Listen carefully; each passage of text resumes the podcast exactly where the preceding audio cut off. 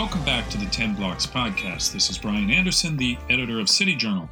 Joining me on today's show is Adrian Wooldridge. Adrian's the political editor of The Economist and writes that magazine's Bagehot column and analysis of British life and politics. He's also the author of a brand new book called The Aristocracy of Talent How Meritocracy Made the Modern World, which is going to be the topic of our discussion today. Adrian, great uh, to have you on the show. Well, thank you so much for having me. Um, as you note in the book, meritocracy shapes our world these days from top to bottom.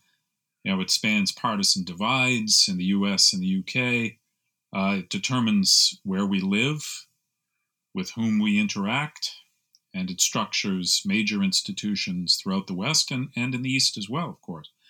So I, I think it would be helpful, you know, just to clarify our terms um, and how you use the term meritocracy. And, you know, what, what should it look like in principle, and how is it being implemented these days in practice?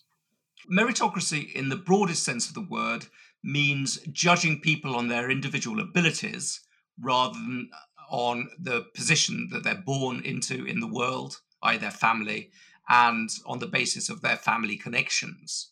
Uh, I think that's a, a, broad and widely accepted view, but I think it also has another meaning, which is just as important to that. And that is the notion of trying your very best to provide people with equality of opportunity. Because if you have um, objective measurements of people's abilities, if you have all positions open to talent, but 1% of the population has fantastic education and 99% of the population doesn't have any education at all, you haven't really got something that could be called a meritocracy. So it means formally uh, freedom of talent to be tested and um, judged objectively, but informally, it also means a system of mass education, probably mass education all the way up to secondary school at the very least. We we're governed in the modern world by meritocracy. We hear about it as as school children. You know, presidents talk about it as as uh, the rightful order of things. Um, you know, most of us internalize its inner logic if we want to get ahead in the world. But as you show uh, very interestingly in the book, meritocracy is something that is in fact pretty new historically, and it's it's a, a kind of radical idea, um, and it's it's certainly an unnatural way for human beings to behave, given our our proclivities to group membership, our belonging to kinship networks, and other forms of, of hierarchy. So I wonder if you could just describe a little bit how how uh, the pre-meritocratic world was structured and what changes had to take place, you know, in intellectual life, in the business world, across our institutions for meritocracy to uh, to emerge.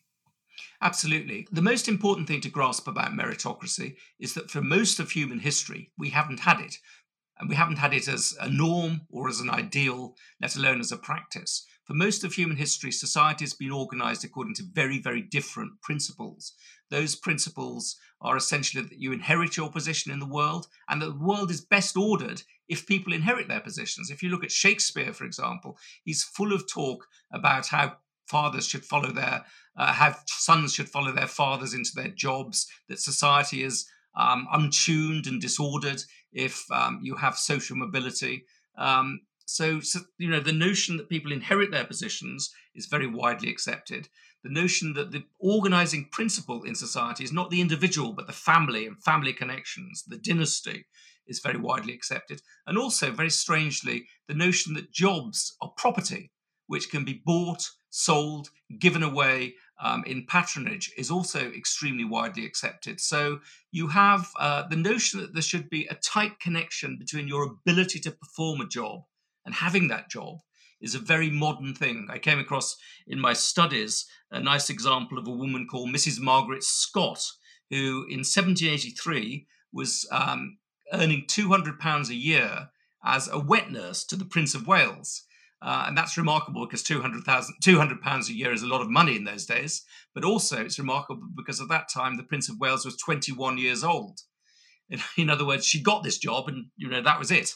Um, and that was, uh, uh, you know, the way that the world was all organized right the way up, I think, until the the 18th century. Now, there are two exceptions to this. One is a, an intellectual exception, which is Plato.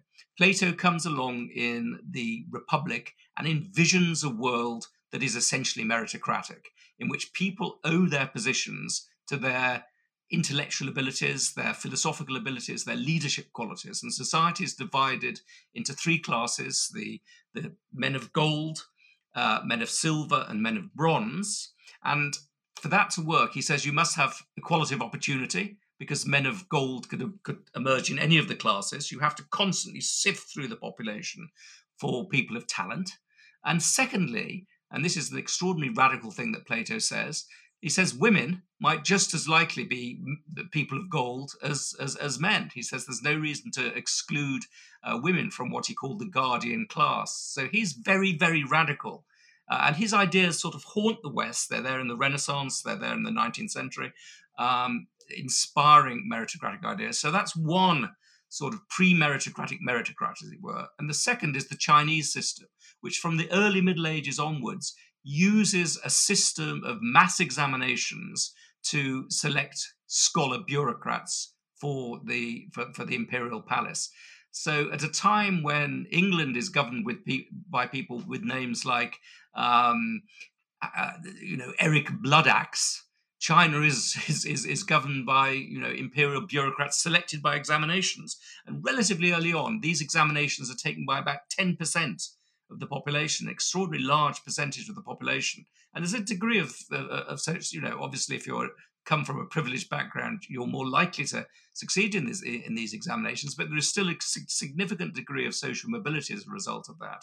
So we have to envisage a society basically organized according to the principles of inheritance of positions, but this Platonic idea of an aristocracy of talent always there in the Western mind. And this practice over in China of social mobility based on examinations, then something big happens in the late 18th and 19th centuries. That is the French Revolution, the American Revolution, and the sort of British liberal revolution, all of which uh, make a reality of um, an aristocracy of talent, of, of, of, open competition. And these, these three revolutions really completely changed the world later in the book, in chapters 14 and 15, you describe some of the problems, though, that meritocracy ran into during the second half of the 20th century. I, am thinking of uh, Michael Young's book on merit- meritocracy, which was a real critique. Um, you know, in, in the 60s and 70s, it was challenged by egalitarians. You know, they argued that individual differences were basically fictitious. They attacked tools like IQ tests that purported to measure such differences. And they insisted that um, an unequal society, even if it was ordered by merit, was something undesirable and unjust. And then in the 80s and 90s, you write, it was corrupted meritocracy by a wealthy elite that began to marry solely within its own ranks and, um, you know, began to enrich itself, basically. It became a kind of cronyism. Uh, you know, I, I, you would have to say that these challenges haven't abated um, as charges of meritocracy in name only are now driving political movements on both sides of the, the political aisle. So I'm, I'm wondering, you know, if are these problems fatal ultimately to the meritocratic project? As you note, you know it's it's something relatively new, um, or can the ideal of meritocracy be somehow rescued from these problems? Absolutely. Well, it's very important to remember that the term meritocracy uh, was introduced by Michael Young in 1958 as a criticism. Um, he thought that meritocracy was a terrible thing uh, he thought it was a terrible thing uh, because it made, uh, he thought it was a terrible thing because it actually worked, in his opinion. But it worked in such a way that the people who uh, got to the top on the basis of their merits were insufferably smug. And the people who were left at the bottom were insufferably depressed because they couldn't blame their poor performance on social injustices Right, it was, it was they, their, uh, their, fault. Yeah, it's their fault. It's, it's their fault. So uh, Young has this incredibly interesting critique that meritocracy is actually working. It's transforming society, Um, in a way, it's really creating a ladder of opportunity from the bottom to the top of society. Um, IQ tests, you know, he thinks are great. He thinks they're working really, really well, but he thinks the ideal is itself uh, a monstrosity that we, that we need to get away from. Um, so he he takes the standard left wing criticism of meritocracy that it's a sham and turns it upside down. He says it's not a sham, but it's because it's not a sham that it's so bad. Um, I think that um, I think that his critique is fascinating. I also think that it's wrong, um, but I think one of the things that happens, as you've just uh, uh, uh noted, um, in the 80s uh, and 90s, is that it does become a bit more of a sham in the sense that you get um, a self perpetuating sort of um, cognitive elite or intellectual oligarchy, uh, oligarchy, which passes its privileges onto its children. But I think the reason that it becomes much more of a sham is precisely because the egalitarian critique of meritocracy, which Michael Young was uh, associated with, begins to bite in the sense that what it does is to be, it begins to get rid of selection by merit, begins to get rid, rid of the use of IQ tests, certainly in, in, in Great Britain, a bit less in America, and begins to remove the ladders of opportunity from the bottom of society to the top of society, which make meritocracy a reality. And at exactly the same time that the that, that um, the public sector in education is losing faith in merit. The private sector in education is gaining much more faith in merit, so it's making itself more more meritocratic. So the cognitive elite, as it were, captures this idea um, and uses it to its own advantage, largely, uh, not largely, but, but but to a significant extent because the left has lost faith in it. So it's a very double-edged sword that um, that that um, that Michael Young is is is is wielding there. Um, but I is this you know so there are two critiques going on. One is that meritocracy is a terrible idea. The other is that it's a sham. The first of those tends to actually reinforce the the second. Now the critique has become absolutely pervasive. So the left hates meritocracy because it doesn't like the notion that people have different abilities. The right doesn't like meritocracy because it thinks it's a sham which an arrogant cognitive elite uses to um, to to reinforce its position, and a lot of academics don't like it um, because they think that uh, again because they think that it's crooked in in some way. Um, which is one reason why I wrote this book, which was to push push back against this growing consensus, because I think it's completely wrong about meritocracy. I think that the you know a number of things I would say about re- meritocracy. One is that it's a revolutionary principle that it's born in revolt against a society of inherited privilege. Its essence is to criticize inherited privilege. Secondly, that it's a self-correcting and self uh, and self-improving um, idea um, set of ideas. So whenever meritocracy has begun to calcify, as you might say, it's calcified in America in the 80s and 90s. It's always managed to reach into itself and improve itself. So if you look at what happened in America after the second, uh, after the American Revolution, it began to sort of calcify uh, uh with the Jeffersonian, the revolutionary elite. Uh, they tended to hold positions, uh, and then it was jolted again into life and began to expand. Uh, to incorporate new sections of society, immigrants, plutocrats, uh, I mean, the business, the business elite, uh, women as well as uh, uh men. So it, it, broadens itself out, and it keeps broadening itself out. It broadens itself out massively after the Second World War. So what I uh, uh, argue in this book is that the whatever's wrong with meritocracy is often and ideally cured by more meritocracy, not less meritocracy. And indeed, when we've had revolts against merit, as we did in the 60s, uh, it quite often leads actually to less social mobility rather than to solve to solution to the problem. Very interesting. Uh, you you conclude the book uh, on a striking note uh, note that really looks at the world geopolitically. You note that you know earlier we we discussed briefly the Asian um, history of meritocracy, Chinese history of meritocracy. Uh, but Asian societies as, as a whole have generally adopted a meritocratic approach to social order. You know, this can take a variety of forms. So in China, you know, you have the, the red meritocracy these days that, that really brings together, you know, political corruption with neutral rules. Uh, in Singapore, you've got educational stratification and a very competitive culture in both business and government.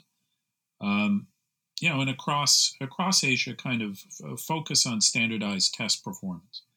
So, you know, what what are the geopolitical implications if you have an Eastern world that is uh, increasingly meritocratic, or or certainly uh, consistently meritocratic, and a West that has, um, you know, uh, come to f- find uh, dissatisfaction in the merit- meritocratic ideal. They win, we lose.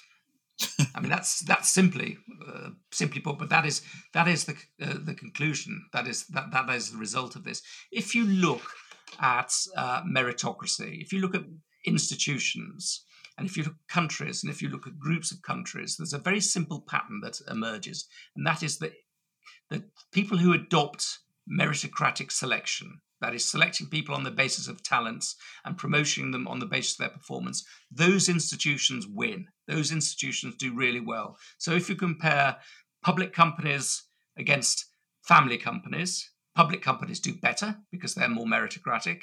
If you look at countries which have adopted meritocratic promotion over those that haven't, meritocratic company, countries do better. So look at Singapore, which in the 1960s was an irrelevant swampland now has some of the world's highest living standards. That was because Lee Kuan Yew said, We're going to be a meritocracy, we're going to be a brain intensive country. Compare Singapore with any other similar country like Sri Lanka, which is actually richer than Singapore in 1960. Uh, and Singapore's done better because it's been more meritocratic. If you look at groups of countries, such as the Scandinavian countries, uh, Northern European countries, which are rigorously meritocratic, very much more competitive than their rather Kumbaya style socialism suggests, and compare them with um, southern European countries like Spain and Italy, which are you know very familial, very nepotistic. The northern European countries countries win. So there's a massive evidence uh, that shows that meritocracy is the key to economic success. So, um, fortunately, there's been a convenient marriage between democracy and meritocracy in the West for quite some time, which has meant that the West has been able to pull ahead, and this great engine of meritocracy has been harnessed by uh, the democratic West. But now the democratic West is beginning to turn against meritocracy at exactly the time when the Eastern countries are, are, are re embracing it.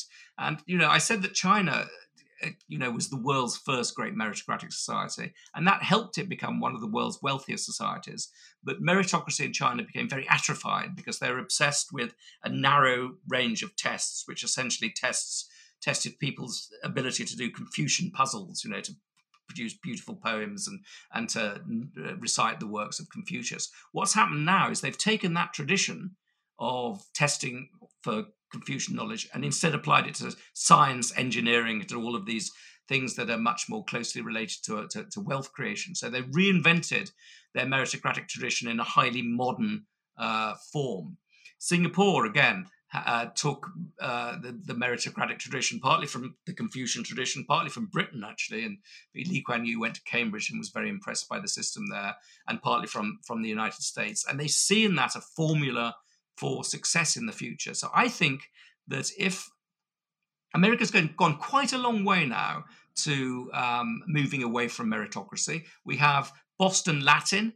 Uh, school in uh, school replacing admission by um, tests and academic uh, performance by lottery. Lowell School in San Francisco doing that. That's that's insane. That's that's that's crazy. That's institutional suicide. Uh, you have uh, universities moving away from SATs to towards what they would uh, they might describe as cuddlier sorts of tests, but in fact are much more uh, much more biased, much less objective tests. Uh, and you have revolts against you know gifted education programs right across America uh, at the moment, uh, and an emphasis on you know an emphasis against excellence. I think because excellence is seen as potentially discriminatory, uh, and I think that's to do that at a time when your biggest rival power is going in the opposite direction. And when that opposite direction, it can be documented uh, to demonstrate that it's economically extremely powerful, is, I think, you know, a, a potential act of civilizational suicide. what um, you know to get back to the the the kind of practical agenda of your book. Um, what you know what, what is the best case to be made for merit, meritocratic ideals again in the West in the in the United States? This is obviously you know key to educational reform, uh, but but what how do we do this? Well, I, I argue in my book that there are two really very, very strong arguments for meritocracy. One is the argument that I've just outlined, which is an argument for efficiency. It's economically efficient, and that can be shown uh, on the basis of numerous measures. But the other is, I think it's just. Uh, and I think that most people intuitively understand that it's just, that you should judge people on the basis of their performance, on the basis of their abilities, on the basis of their uh, capacity to do to, to, do a job. Now, the, the strongest argument against that is, you know, Rawls's argument that we don't, in somehow, in some way, um, owe our talent to anything other than luck. I think that's a very partial reading of things. I think we owe our talent to an ability of, uh, to a, a, combination of luck. And there is, you know, if you happen to be born musical or or academically very able, that's that is good luck. But even the most able people have to work very hard uh, they have to they have to absorb a huge amount of knowledge. They have to sacrifice leisure for um, you know swotting for, for for working very hard. And because of this combination of ability and effort, which makes merit, I think that it's reasonable for a society to reward people um, who have that combination of ability and, and, and effort with with with more money, uh, more opportunities, and um, you know uh, rewards commensurate with their with with their talents. And I think that that's to do that is to take individuals seriously. You know, if you say that talents are just arbitrary things which individuals have, regardless of their of uh, uh, of their working or and, and their studying, uh, then you create a system whereby institutions can just give away you know um, opportunities on the basis of lotteries ultimately because you don't owe, you don't deserve it. I think that that that um, merit is to do with desert, and desert is to do with your ability to translate raw talents into raw abilities into marketable, sellable, saleable, saleable talent. So I think there's a justice.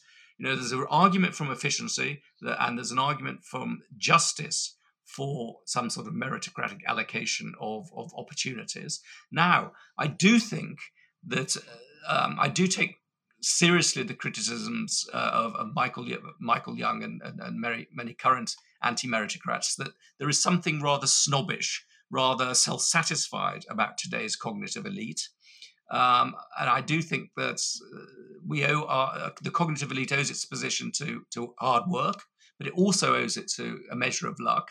And we need to create some sort of set of social mechanisms uh, which revives the notion of duty revives the notion that to those to whom a lot is given by society, um, from them a great deal is sort of demanded as well. So the pe- people who are people who do occupy these positions uh, of privilege also have to give back uh, to society. That was uh, the great 19th century revolution in Britain was all about instilling a sense of social conscience into the ruling elite.